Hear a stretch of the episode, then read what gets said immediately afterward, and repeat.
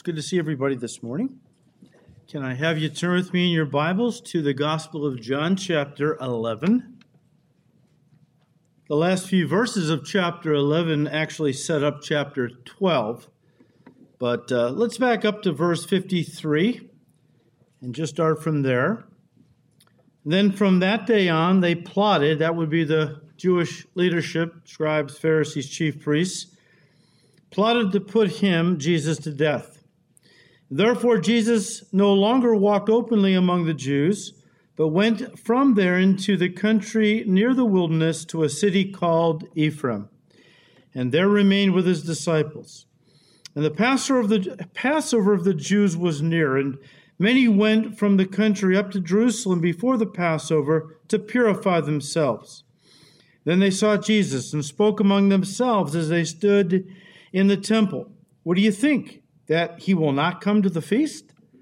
Now, both the chief priests and the Pharisees had given a command that if anyone knew where he was, he should report it that they might seize him. So, between verses 53 and 55, roughly three months has passed. We have gone from January to the beginning of April.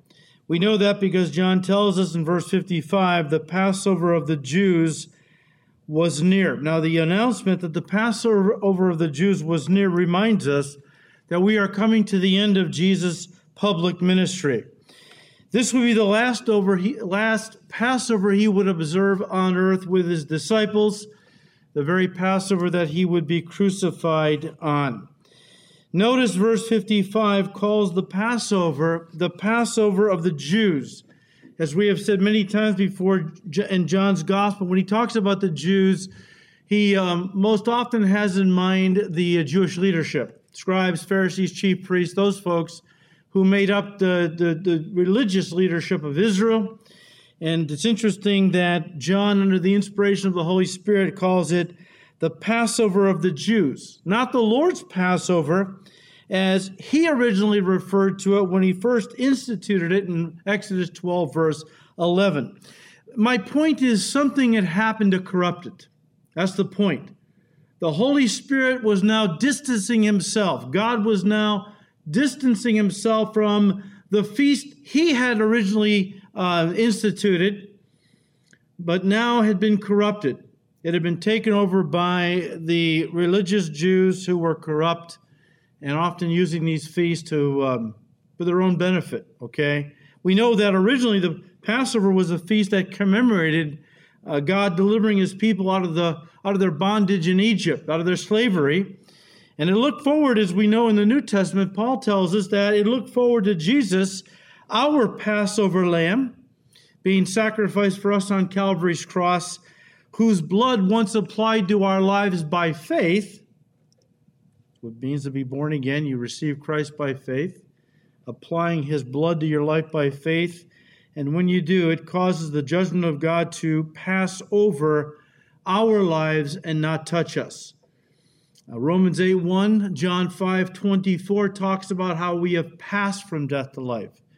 Uh, you know, how that, you know, the judgment of God is passed over us because we are now in Christ.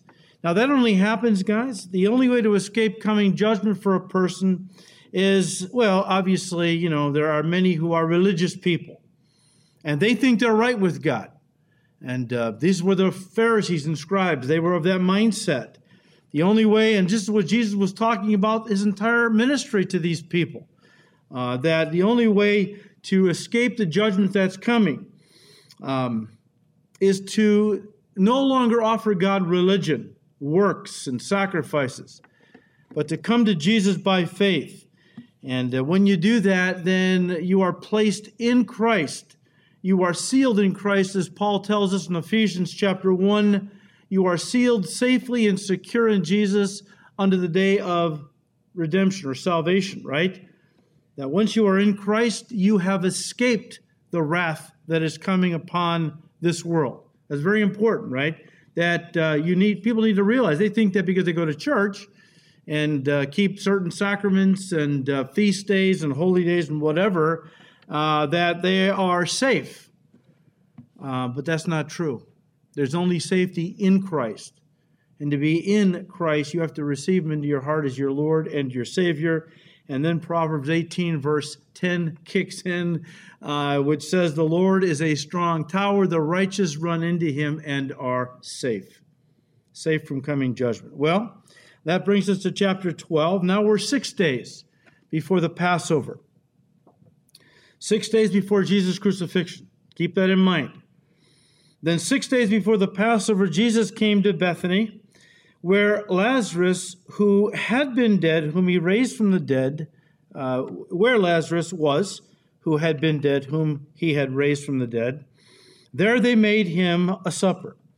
And Martha served, but Lazarus was one of those who sat at the table with Jesus. Then Mar- Mary took a pound of very costly oil of spikenard anointed the feet of Jesus, and wiped his feet with her hair. And the house was filled with the fragrance of the oil. Guys, of all the places in the Bible where worship is talked about, this is the only place in Scripture I can think of where someone actually exemplified it. Exemplified it. When Mary of Bethany broke open that alabaster flask of, flask of precious, precious oil of spikenard and poured it upon Jesus, preparing his body for burial, she became a living illustration of what a life of worship is all about. Why is it important that we understand what a life of worship is all about? Well, primarily because Jesus told us in John chapter 4 that the Father is seeking true worshipers, those that will worship him in spirit and in truth. You see, a lot of people worship God in their own way. But as Jesus said in John 4, there is acceptable worship and then there is unacceptable worship. And we need to understand that acceptable worship is offered up to God by true worshipers. Unacceptable worship is offered up to God by people who think they know God but really don't. They are the religious unbelievers. Mary of Bethany was a true worshiper. She is found only three times in the Gospels, and in each instance, she is seen at the feet of Jesus. We see her in Luke chapter 10, verses 38 to 42, where she is sitting at Jesus' feet and listening to his words. And then she came and fell at his feet in sorrow after the death of her brother Lazarus, as recorded in John 11, verses 28 to 32. And then finally, we see her right here in John 12, worshiping at the feet of Jesus and anointing him with the fragrant oil of spikenard, also recorded in Matthew 26, verse 7. What can Mary of Bethany teach us about the nature of worship? Now, I want to just stop and say this because I told First Service this, and I need to tell you this. The Church of Jesus Christ has fallen into pragmatism. What does that mean? Where messages and where people in Christianity are looking at their faith in very pragmatic terms. In other words, if it doesn't help me for the moment, I'm not really interested. And so they're only looking, and of course, a lot of churches accommodate this and give these hyper practical, pragmatic messages, which I'm not saying is necessarily a bad idea or wrong but it misses the bigger picture. I mean, God is not about tinkering in my life in the moment. He's about getting me to see the big picture, what my life in Jesus in Jesus is really all about on a grand scale. Didn't Jesus say, "Lift up your eyes and look"? The church has gotten very myopic. We're only seeing what's in front of us, the problems that we're facing, and then we come to church and we expect the pastor to deal with those problems. And the greater issues, what God wants you to be in Christ, are being neglected. This is one of those sections that we must pay extra careful attention to. Because this is the heart of God. Jesus said, This is what the Father is seeking after. That to gather around, in fact, all of redemptive history, check out Revelation chapter 5, verses 8 through 14. All of redemptive history is moving towards the culmination of a worship community in heaven that will forever worship God in spirit and in truth. I mean, we've talked about this. People, ask people, what, you know, what was the purpose of God saving you? Oh, to keep me from going to hell. No, it wasn't. That was a nice byproduct, no doubt about it. But that was not God's primary concern when He saved you and me. He saved us so that we would become true worshipers. If that is the goal of all redemptive history, and it starts right now as I've given my heart to Christ, let's be honest then, we need to understand what it means to be a true worshiper. Now, you can go to John 4 in our studies that we, we did like a four or five part study on that idea, but I want to pick it up also here in John chapter 12. I'm calling this little two part message the fragrance of worship because it's very important. And so it, it becomes vitally important uh, that we study this to learn, well, as Mary is being used as a, an example, an illustration of what a life of true worship is, what can we learn from what she did here? Well, there's several things. We'll start this week, finish next week. But what can Mary of Bethany teach us about the nature of worship? Well, first of all, that worship, and I've gotten my notes, true worship is costly. And I've done that to differentiate between false, unacceptable worship that so many people in churches are offering up to God, even as we speak in churches all across this world. But true worship is the worship that is acceptable to God. That's the only one we need to be concerned with. So, the first thing Mary teaches us about the nature of true worship is that true worship is costly. Verse 3 then Mary took a pound of very costly oil of spikenard, anointed the feet of Jesus, and wiped his feet with her hair. It cost Mary something very precious to worship her Lord in this way. We are told that this pound of spikenard was worth 300 denarii, almost a year's wage back then for a working man and a soldier. They worked for one denarii a day. The first lesson we learn from Mary's act of worship is that worship involves sacrifice. True worship involves sacrifice by giving to God what's most precious to us, not the leftovers of our time, of our energy, or our possessions. Mary gave the most precious thing she owned to her Lord in worship. And in her case, it was this oil of spikenard. What is it? Well, spikenard was made from something called nard. Does that help? yeah, what is nard? Well, it came from, or it comes from, a flowering plant that uh, grows up in the Himalayas between China and Tibet. It had to be brought out on the backs of camels down the Himalayan mountains all the way back to Israel, where it was made into a costly perfumed oil and often placed in one of these alabaster flasks. Needless to say, it was a very costly procedure and yielded a very precious commodity. As we just said, this pound was worth almost a year's wage. There's something else, though, about this you may not realize. This oil of spikenard was probably Mary's dowry. It was probably Mary's dowry. In those days, if you wanted to make an investment in the future, there weren't any stocks or IRAs or savings bonds that you could invest in. So instead, they would invest in gold, silver, precious stones, and even sometimes in precious ointments and perfumes.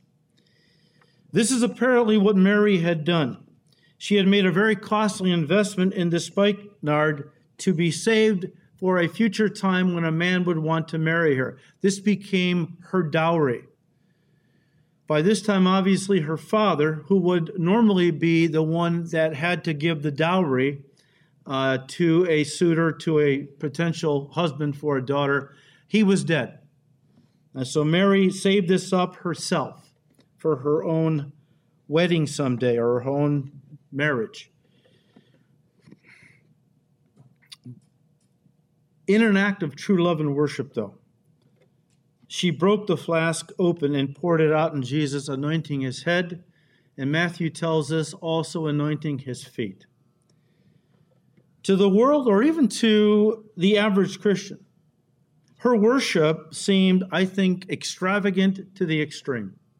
Extravagant in the extreme. But when we're talking about worshiping Jesus, think about it. Can anything be too costly to give to Him in light of what He gave for us? If this was her dowry, and I really believe it was, then culturally speaking, it meant that she was pretty much giving up any hope of ever getting married and having a family. You see, in that culture, a woman without a dowry wasn't likely to find a man willing to marry her. Sorry, girls, that's just the way it was back then. I'm not saying it was right, it just was a cultural thing. I mean, what a tremendous sacrifice Mary made to worship Jesus. I mean, look what it cost her. Think about that. Look what it cost her. Now, look, because Mary spent so much time at Jesus' feet listening to him, this was unlike the disciples, by the way. The disciples followed Jesus, but I think they, all of them, pretty much had ulterior motives. It comes out in the Gospels how that they were looking for positions of honor and prestige in the coming kingdom. And that was the big reason why they were following him. I'm not saying they didn't love him. I'm not saying they didn't believe in him. Obviously, they did. I'm just saying that they followed Jesus with some agenda, whereas Mary didn't have any of that in her. I'm convinced Mary just loved Jesus. She loved sitting at his feet. She loved hearing his words. She wasn't looking to get anything from him. And because her hearing of his words was not polluted with self interest, she listened carefully. She, we would say she hung on every word of Jesus. And because of it, she knew he was about ready to die. Now, he told his disciples at least three or four times in the Gospels and the more he got closer he got to the cross, he would repeat himself that he was going to Jerusalem where he would be betrayed into the hands of wicked men, crucified, but on the third day would rise again. I mean, he told them that. It must have went in one ear and out the other. It didn't fit with their preconceived ideas of what Messiah was going to do because they're waiting for positions of prestige in the kingdom. And that went right in one ear and out the other because uh, when he was uh, he was arrested in the garden, they fled. Uh, when he was crucified, they f- felt all was gone, all was lost. And when the word came on that Sunday morning that the tomb was empty, they said, "Get lost, you women! You're crazy!" And they they dismissed it all. Not Mary. She knew he was about. She knew what he was about to suffer for her. And so she came to him with the most precious thing she had, this oil of spikenard to anoint him for burial. I mean, this was incredible to think about. Listen, her act here, I want, I want you to miss this, was a sacrificial offering of true worship by giving to Jesus what was most precious to her. I don't want you to miss that. That is what I believe the Holy Spirit is highlighting, all right? That it was a sacrificial offering of true worship done by Mary by giving to Jesus what was most precious to her. It seemed that Mary understood well what King David had expressed so many years earlier when he said, Now you remember that David did a pretty dumb thing. He had the people numbered. We say, Why was that so stupid? You only number what belongs to you, right? When my kids went to college, my wife and I helped to get them into their dorm. You go to Walmart, right? Walmart loves back to school, college, big time, right? And we bought all kinds of stuff for our kids. And then we went back to the dorm and we took marker and wrote their names on those things, right? You write your name on what belongs to you. I don't go into your garage, guys, and start writing my name on your lawnmower or your weed whacker or something else, right? David had no right to number the people, they didn't belong to him. And God took severe umbrage, I put it that way, and began to bring a plague on the land. And people began to die. And so David wanted to offer to God a sacrifice to stop the, the, the judgment. And so he goes to a man named Araunah and asks if he could buy his threshing floor, which is on, actually on top of Mount Moriah. And Araunah says, King, I give it to you. Take, take the mountaintop threshing floor, take the oxen, uh, the wood, I give it all to you for the offering. And David said, No. I will not offer my God. And remember, every offering in the Old Testament was an act of worship. I will not give to my God an offering of that which costs me nothing. I don't know if Mary had that in mind when she poured out everything to Jesus. Maybe, I don't know. I do know that she gave everything that was precious to her to Jesus. I want you to notice this. Mary didn't just open this flask, alabaster flask, containing this fragrant oil of spikenard and dab a little bit on Jesus. Well, here you go, Jesus, a little behind the ears, and close it up and save the rest for herself. No, she didn't do that because she couldn't do that. Once the oil of spikenard was placed in one of these alabaster flasks, it was sealed. They had a way of doing that. They sealed it. You couldn't open it. If to open it, you had to break it open. And then you had to use all of it. You couldn't keep any because it would spoil. Perfumes in those days didn't keep. Uh, so once you opened them and they hit the air, you either used it all or it would become uh, putrid, uh, rancid. In other words, Mary is exemplifying for us an act of total commitment to her Lord. She is not holding anything back for herself. Her worship is complete, it's total. It reminds us of the very thing that Paul would say in Romans 12 1. He said, Therefore, I urge you, brothers, in the view of God's mercy, to offer your bodies as living sacrifices. Now, I want you to understand something. Paul's a rabbi. And so he has the Jewish sacrificial system in mind. He realizes that's over now and we've entered into the new covenant. But he's drawing an illustration upon one of the sacrifices in the old covenant. And remember, if you go to Leviticus, you can read the various sacrifices. The first one was the burnt offering. Uh, one of the other was, was the peace offering. What, what were these? Well, in the burnt offering, that was the offering of consecration, of total commitment. Why, why, why did it communicate that? because the person brought the animal to the priest who then killed it and put it on the altar of sacrifice and set it on fire, and the whole animal was burned up. In other words, it was totally given over to God. They did have a peace offering where they would bring the animal to the priest, he would kill it, barbecue it, give half back or some of it back to the person who brought it, burn up the rest to God, and then the person would go off into the side there and he would uh, eat the barbecued meat. The idea was I offered it to God. I'm eating part of it. God got the rest. We're coming into fellowship with each other. We have peace with each other. So when Paul talks in Romans 12 1, how they, we as Christians under the new covenant need to offer ourselves daily, I think is the idea. On the altar of sacrifice, he's talking about the burnt offering. That every day we should give ourselves completely to God. Total consecration. We don't live somewhat for God and somewhat for ourselves. That's not the idea. It's total consecration. And notice what Paul says as you present your bodies every day as a living sacrifice. Listen, holy and pleasing to God. This is your, under the new covenant, your spiritual act of worship. We don't offer animals anymore, we offer ourselves. When I think today, guys, of how valuable our time is, right? We have come to a time in America and in the American church. People would rather write a check and just pay God off than to spend time with Him or to serve Him. I'm sorry I have to put it that way. Uh, you know, I, am I'm, I'm not saying that if, if you give the Lord and you can't serve because of some, that's fine. I, I'm not putting you down. I'm just saying there are a lot of people in the church who would rather just write a check, throw it in the offering, and move on for the week. Because what is most precious to them is their time. Now, we're talking about worship. And what was most precious to Mary was this oil of spikenard. She gave it all to Jesus. How does that line up with what's most precious to us today?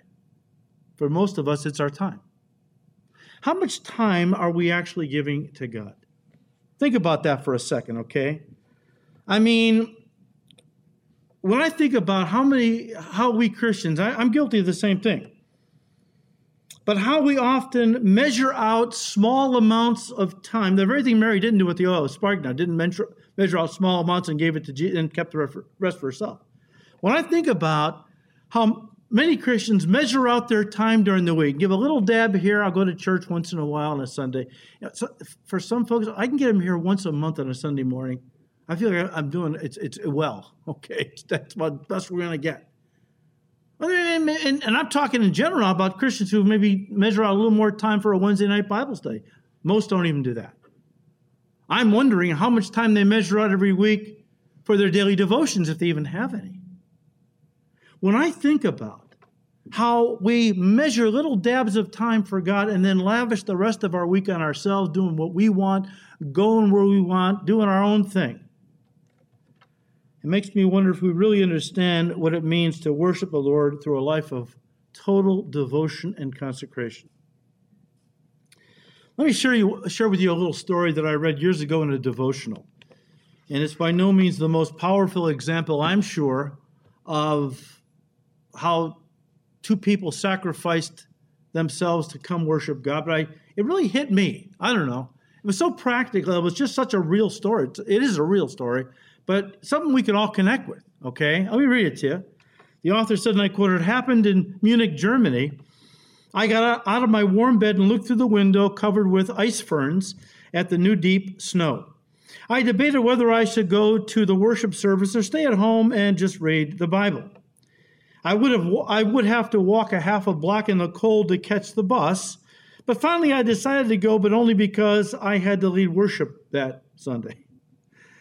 While I was riding the bus, I looked through the window and recognized two people trying hard to make their path through the deep snow. Mr. Trollman was a man in his 80s who had lost his eyesight. His only guidance was his 78 year old wife, who was lame in one foot. Because they could not afford to ride the bus, they walked three miles each and every Sunday to church. They were driven by their love for the Lord. I was not able to do anything but blush, ashamed of myself. I thought of the duty which had motivated me, of the weak faith and love I had shown. Without their knowledge and without a word, this old couple had taught me that love for God is the true motive for attending worship services, end quote. And I will add, worship is often costly, requiring sacrifice. And these folks were obviously true worshipers. They were willing to make the sacrifice. Can you imagine a blind man in his 80s and a very elderly woman with a lame foot walking through deep snow three miles? I'm not going to even get into why the church didn't pick them up. Let's, I'm not even going there. I mean, you know, I'm not sure I'd walk three miles to a church that wouldn't even pick me up to go to, but okay. Um, but these folks obviously loved the Lord. They, they were devoted to Him. This was their part of their act of worship to him. I mean, let's not forget, of course, that for centuries under the Roman persecution, it cost Christians dearly to worship the Lord. They did it in catacombs and caves and underground. Today, of course, we see Christians underground worshiping the Lord in China and other communist countries, in Islamic countries.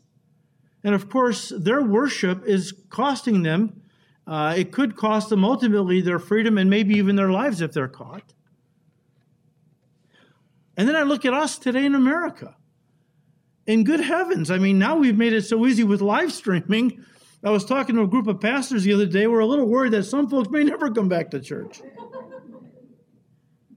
Now, I'm not saying if you're watching on live stream because you're you're sick or you have a medical con- condition or something else is prohibiting you from coming to church. Maybe you're elderly and you know you want to make sure you don't catch this COVID. I understand that. But there's a lot of folks who could make it to church that are now opting just for the comfort of watching it on TV.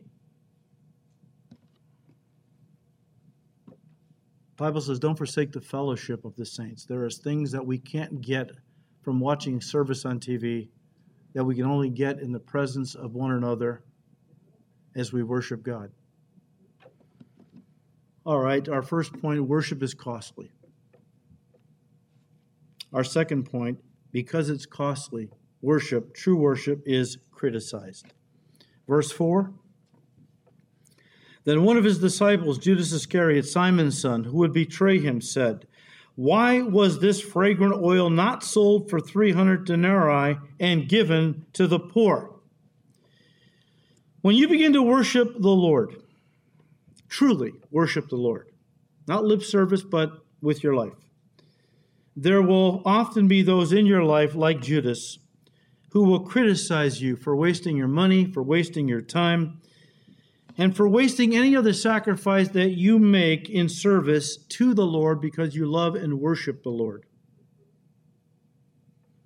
Do you realize these are the first recorded words of Judas Iscariot in the Gospels? The first words that the Holy Spirit chose to record that came from the lips of Judas Iscariot. Again, why was this fragrant oil not sold for 300 denarii and given to the poor? Hang on to that for a second. I have found that often the most zealous sounding people, the ones who are always virtue uh, shaming the rest in church, are some of the most carnal. The thing about murmuring and complaining is it's catchy, it's, it's infectious. We don't see it here in John, but in Matthew's Gospel, chapter 26, verse 8, when Judas said, Why was this fragrant oil not sold and given money, money given to the poor? The other disciples chimed in, Yeah, yeah, why this waste? Real spiritual group. Yeah, yeah, you're right. Why this waste? Now, John adds in verse 6 this Judas said not because he cared for the poor, but because he was a thief. He had, you know, control of the money box and used to take what was put in it. What a hypocrite. One pastor and author said this about Judas. I don't think we need to say any more. He said, and I quote Judas was the great tragedy of humanity and his life serves as a solemn warning to all who superficially attach themselves to Jesus, yet whose hearts are far from him. Hearts that are given over to materialism and selfishness, and are lovers of pleasures rather than lovers of God, who come on Sunday and offer Jesus, quote unquote, a kiss, and yet who betray him all week long. The church is full of selfish religious hypocrites who can never understand the depth of the love and sacrifice involved in true worship to God. The self abandonment and extravagance so freely poured out to him by those who truly love him always incenses the selfish, greedy religious hypocrite who feigns love for Jesus, but in actuality loves themselves above all else. Like Judas, so close to Jesus, yes, in church every week, some of them. Like Judas, so close to Jesus and yet so far away. Can you imagine the remorse and agony he must be experiencing at this moment? It must be beyond belief. Living in the light but dying in darkness, he is doomed to spend eternity in the blackness and torment of hell forever. End quote. Guys, Judas was never a true worshiper. In fact, because Judas was never saved. Jesus made that clear. We'll see it as we progress in John's gospel. Jesus made it very clear. Judas was never truly saved. Yet he was a follower of Jesus, wasn't he? Do you know how many people are quote unquote followers of Jesus and are in church right now as we speak who are like Judas? It's all a show. It's all a show. I think maybe they're deceiving themselves. Their acting is so good. Judas was never a true worshiper, but he was sure critical of those who were, right? Like Mary. I mean, when you come to a place where you want to go all out for Jesus, make it a total commitment to Him, to serve and worship Him with all your heart and life, you will always run into those who will say to you, What are you doing? I'm talking about religious people. What are you doing? Have you flipped out? You know, you don't have to be a fanatic. Hang on to that thought for a second. Whenever I teach on this, I always think about Jim Elliot. You've heard me talk about Jim Elliot many times over the years. Let me just mention him again. Jim Elliot grew up in a Christian home. His family were not unbelievers. Jim was enrolled in medical school. He was going to be a doctor when the Lord laid on his heart to become a missionary to, uh, to Ecuador and the Auca Indians. When he told his family what he felt God was leading him to do, they said to him, Jim, are you crazy? Don't be a fool, Jim. You're going to give up a life of prestige and honor and affluence. For what? To minister to some group of savages down in a third world part of the world? Jim, don't be a fool. To which Jim Elliot gave that famous response That man is no fool who gives up what he cannot keep to gain what he cannot lose. When I first heard that story, in my heart I was critical of his family. What kind of Christians are they? What kind of Christians would, would challenge a guy not to go and serve God in the mission field? Wow! Are they lousy Christians? Until I was at a pastor's conference a few years ago. And it was lunchtime, so we're waiting outside the mess hall with a line waiting to get in. And I was talking to a couple. He was older, she was younger. They had just gotten married and had a baby. She was holding this seven, eight month old baby in her arms. He had uh, started and run a very successful business for many years. But now that they were saved, they had gotten married, uh, you know, and had the baby and so on. Now they both felt that God was leading them to leave this business and move to the inner city Detroit area to start a Calvary Chapel. Now, in my heart, I said, Are you crazy? Are you crazy? You're going to take that little baby into that war zone? Don't be a fool. I'm thinking to myself. God said, Oh, what about Jim Elliot? You were pretty hard on his parents. Yeah, I guess I was, Lord. Yeah, I had to repent. Because again, you know what? God will lead us to do some things that by human standards and all perception seems foolish. But you know what?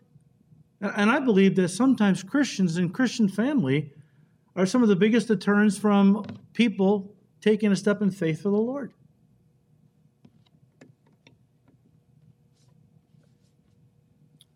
I mean, this idea you don't have to be a fanatic to worship and serve God. Maybe you've heard that. Folks, any person who would say that has no idea what it means to be a true worshiper. Because that is the very definition of what being a true worshiper is all about. We get the word fan, right? We see people who are baseball fans, basketball fans, right? Uh, you know, football fans. Of course, that's short for fanatic, right? Isn't it humorous that the same people that see us holding our hands up and praising the Lord think we're nuts? And yet they're at ball games all painted up and, you know, and they're out there screaming, you know, and see, they're fanatics for sports. We're fanatics for Jesus. And anybody who is a true worshiper understands what that means. I mean, He is our life. We get excited about Jesus, about how he's working, what he's doing, how he's saving people. We get excited about that. Anyone who would say to you, you don't have to be a fanatic to love God or to serve God, understand this, they're not a true worshiper. They have no idea what it means to be a true worshiper. Pray for them, because I believe many of them are saved. They just need to understand, they need to go all the way. They need to stop this playing games with God and be all in. All in. Now, Matthew tells us that Judas and the other disciples asked indignantly, Matthew 26, verse 8, why was this fragrant oil wasted? Highlight the word wasted. Interesting. These, again, were not spiritual men at this point. I'm not saying they weren't saved under the Old Testament economy they were definitely not spirit-filled New Testament believers at this time. That was that's coming. Okay, John 20. It's coming. Folks, the fact of the matter is that nothing we give to the Lord or do for the Lord is ever wasted. Never. Didn't Jesus say, even if you give a cup of cold water to one of my disciples in my name, you will not lose your reward? Everything we do for Jesus is it's never wasted. The problem is we are not the church of Jesus Christ has gotten so worldly minded focusing on their kingdom on the earth. When Paul said, Set your mind on things above, not on things on the earth. Jesus talked about laying up treasures in heaven, right? Where moth and rust could never destroy, thieves could not break in and steal, but instead many people are laying up for themselves treasures on the earth and they're going to be total, total losers someday. But the Church of Jesus Christ in America, because we have so much, so many blessings, Christians' eyes are so focused on this life. They think that what people give up now to use to serve the Lord is wasted. My heart breaks for them because after laying up for themselves treasures on earth for all these years of their lives, when they get to heaven, they're going to realize, no, that was the waste. And now I've entered into heaven like a pauper, saved, rejoicing, but nothing to show for it. The idea of putting the Lord first, guys, and giving Him our best is always the right thing to do.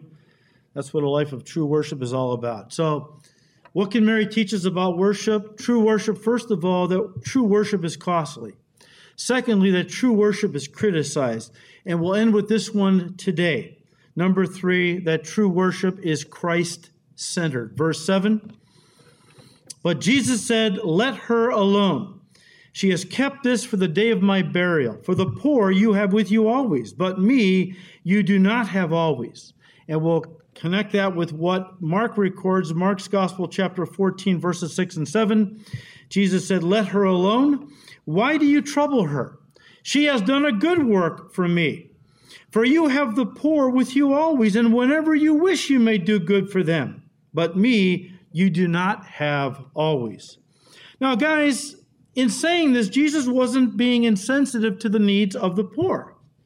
He was simply emphasizing the priority of worship.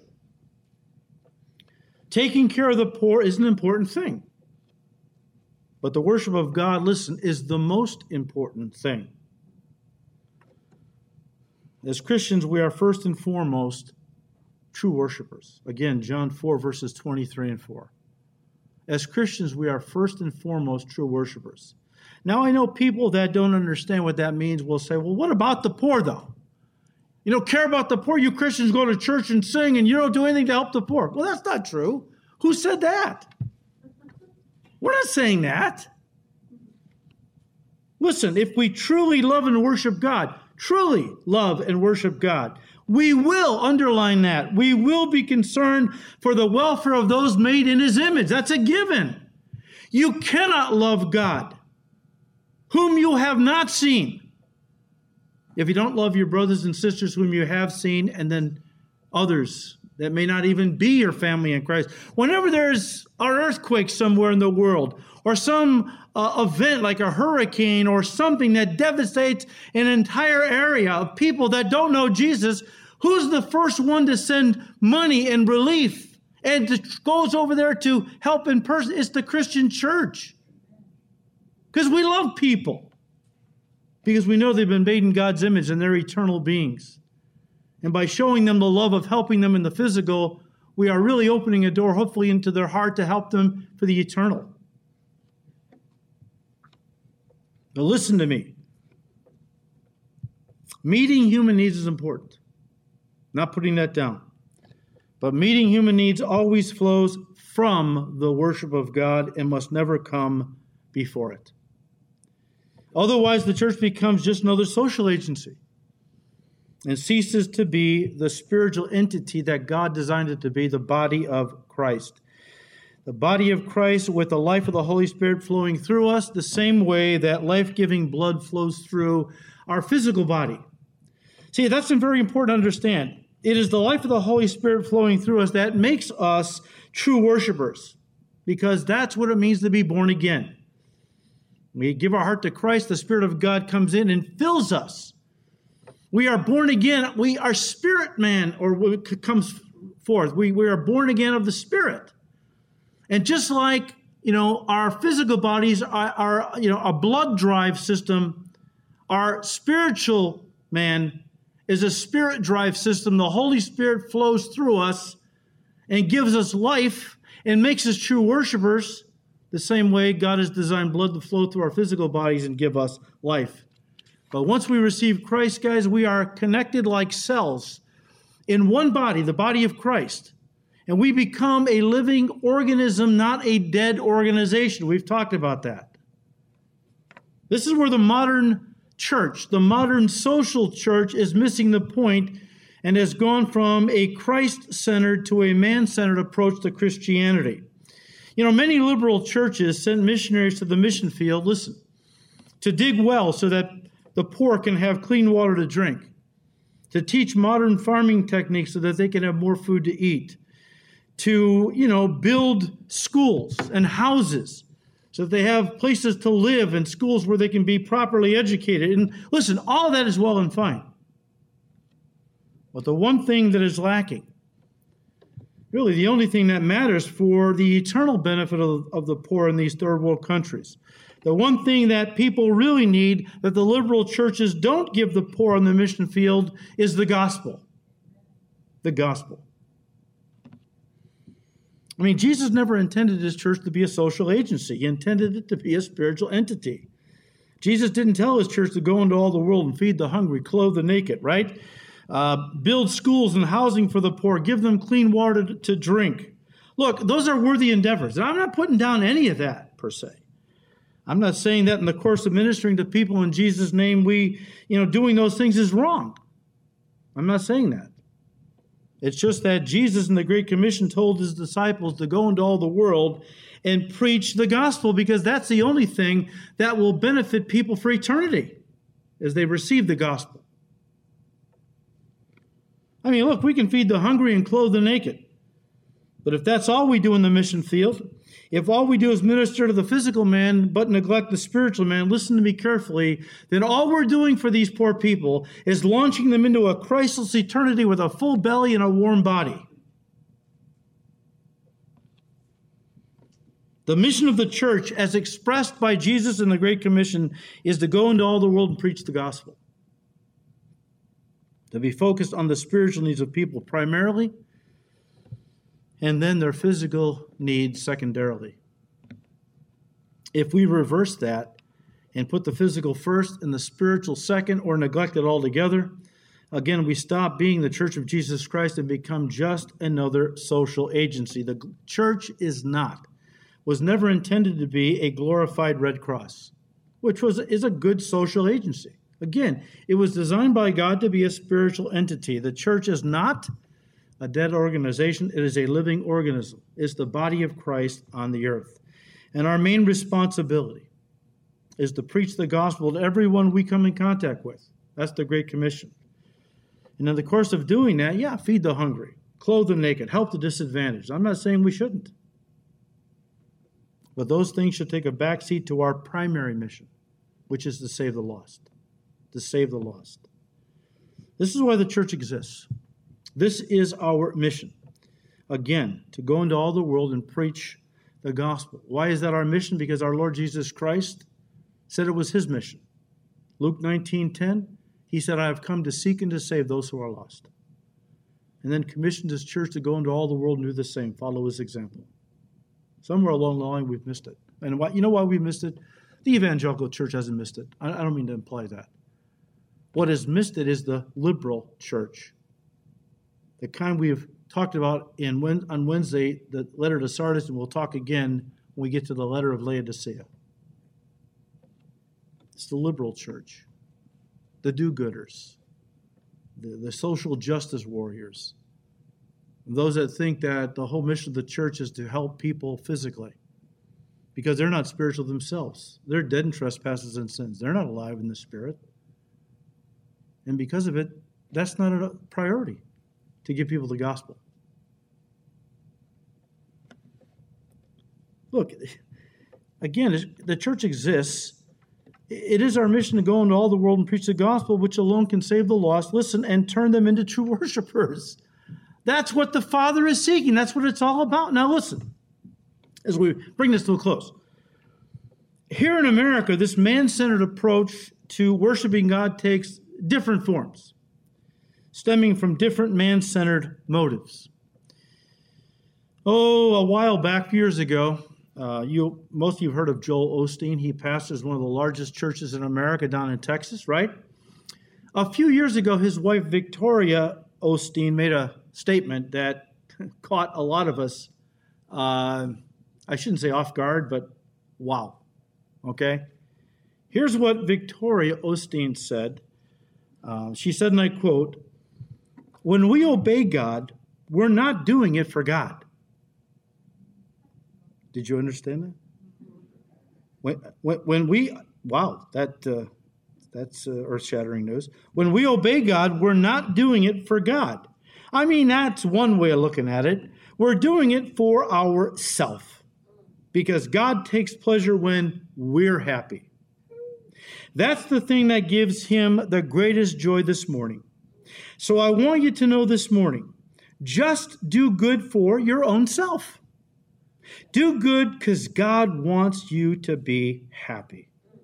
When you come to church, when you worship Him, you're not doing it for God, really. You're doing it for yourself because that's what makes God happy. End quote. That statement epitomizes the man centered, self obsessed approach to Christianity that we see in so many churches today. Hey, at least she's honest. At least she's honest. It really isn't about God anymore. Uh, in many churches, not all, many.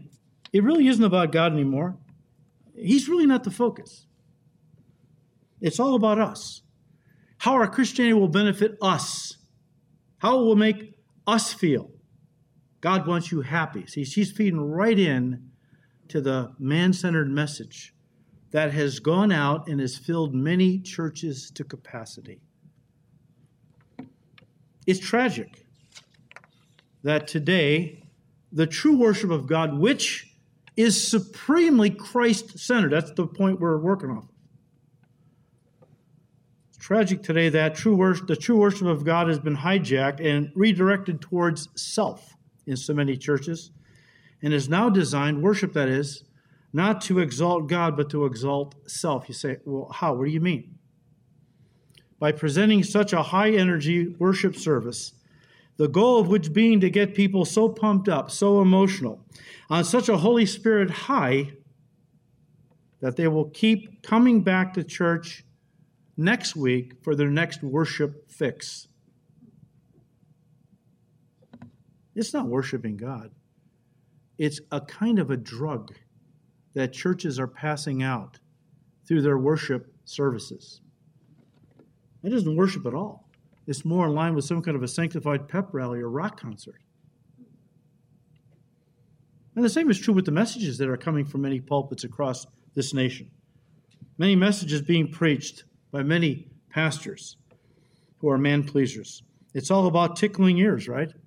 Telling people what they want to hear, man centered, feelings oriented, warm and fuzzy, happy talk messages. Again, designed to make people, people feel good about themselves. So they will keep coming back every week. And of course, keep giving is the idea. If it's right, it's, we are in the very time in the last days where Paul the Apostle warned us in 2 Timothy 4, verse 3 for a time is coming when people will no longer listen to sound, wholesome teaching from the Word of God. These are churchgoers now. We're not talking about the world. The world never has tolerated wholesome teaching from God's Word. We're talking about churchgoers now, right? Coming a time when people in the church will no longer listen to and to sound and wholesome teaching from God's word. They will follow their own desires and will look for teachers who will tell them whatever their itching ears want to hear. Well, we are here, folks. We are here. You folks are in the minority. Just let's be clear about that. You're in the minority.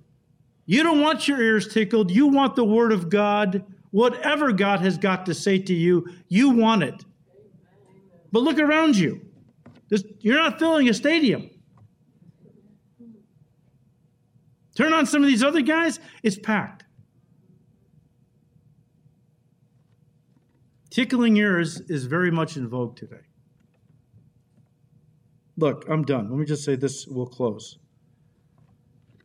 It is the worship of God that must be our consuming passion. Now, listen, I, I, again, I said this the first service, I'll say it to you guys. I'm of the mindset that I can't teach something without seriously desiring to live it out. Otherwise, I'm a hypocrite. And so, as I prepared this message, I started bringing my own heart before the Lord. Lord, I'm telling these people that they need to have a passion for you. They need to make worship their number one priority. Well, where's my heart with you? Oh, don't get me wrong. I, I love the Lord. And I'm not leading some secret life that, you know, you'd be shocked if you knew what was going on. No. My life is pretty dull. It's per, uh, when I say dull, I mean I have a routine. Every week it's the same thing. I have administrative things I do on, on, on Mondays and Tuesdays. Uh, Tuesday afternoon, I start studying for Wednesday. Wednesday all day I study, then then go over my notes all afternoon, and I come to church and I teach. Thursday morning, I teach a men's Bible study, and then I go from there and I do other loose ends. And Friday I start studying for Sunday, and and, and you get the idea. And I go through all these things joyfully. This is my routine. But sometimes, like Jesus told the church of Ephesus in Acts chapter 2. You are zealous for good works, but you've left your first love. And I said, Lord, I love you. And I know most Christians love you. Of course they do. All Christians love you. But that's not enough. I want to be in love with you. That's where passion comes. That's where worship really becomes on fire. And I'll just tell you, I'm, I'm praying and I'm seeking God that He would put a fire on me, that He would revive my heart, my walk. And I've been praying that for you guys too. The worship of God must be our consuming passion and the motivation for everything we do in our Christian lives. Will this honor God? Will this worship God? If I do this, will this dishonor God? Will this be a selfish act designed to exalt me and so on. One of the main ways this passion for God is expressed is in our corporate worship, What should be the high point of our week. I'm talking about ideally coming to church here to sing God's praises as a corporate body. That should be one of the high points of our week, maybe the high point, okay? But I know it's not for many because they have this mindset well, I don't have to get there exactly at 8.30 or 10.30. You got an extra 20 minutes because that's only worship. That's only worship. Well, I'm sure the Lord must feel very happy about that. God, I'm just going to take my time sleeping a little bit because really the first 20 minutes of church, that's just worship. See the mindset? You see how wrong we are? We don't even realize it. Look, coming to church on time so we can worship Him together, hear His word being taught, provides, listen, the passion and the motivation for us then to go out into the world throughout our week and treat our fellow man with the love of God. That's where worship becomes reality. That's where it's not just an act of worship, it's a life of worship. I'll end by saying this. Next time we'll finish this little study in worship, but looking at Mary of Bethany is not just an example of worship it wasn't, you know, excuse me, not, not just a, um, looking at Mary who didn't just worship, a verb, right? It wasn't just a, an act of worship, it was a life of worship she was exemplifying. That's what we really need. God is after not just the act of work. You might come here and honestly and sincerely worship Him. But if you're not a, a worshiper, if you're not a true, through your whole life, then worship becomes a verb and not a, noun. And that's what we need to understand. With Mary, it was her life. And may God give us the grace to, by His strength, to make it our life as well. So come on back next week and we will look at this. Father, We thank you, Lord, for your word. And Father, we come to this portion of Scripture. Um, well, I know I'm ashamed in many ways. When I look at Mary and the depth of love and commitment she had for you, what it cost her to worship you, how she took the criticism and it didn't sway her. Lord, thank you for her example. But give me, all of us, grace to live that out in our own lives. We ask you to bless as we finish this message, actually, in a couple weeks. So, Lord, we ask you to keep blessing these studies in your word. We ask all this in Jesus' precious name. Amen.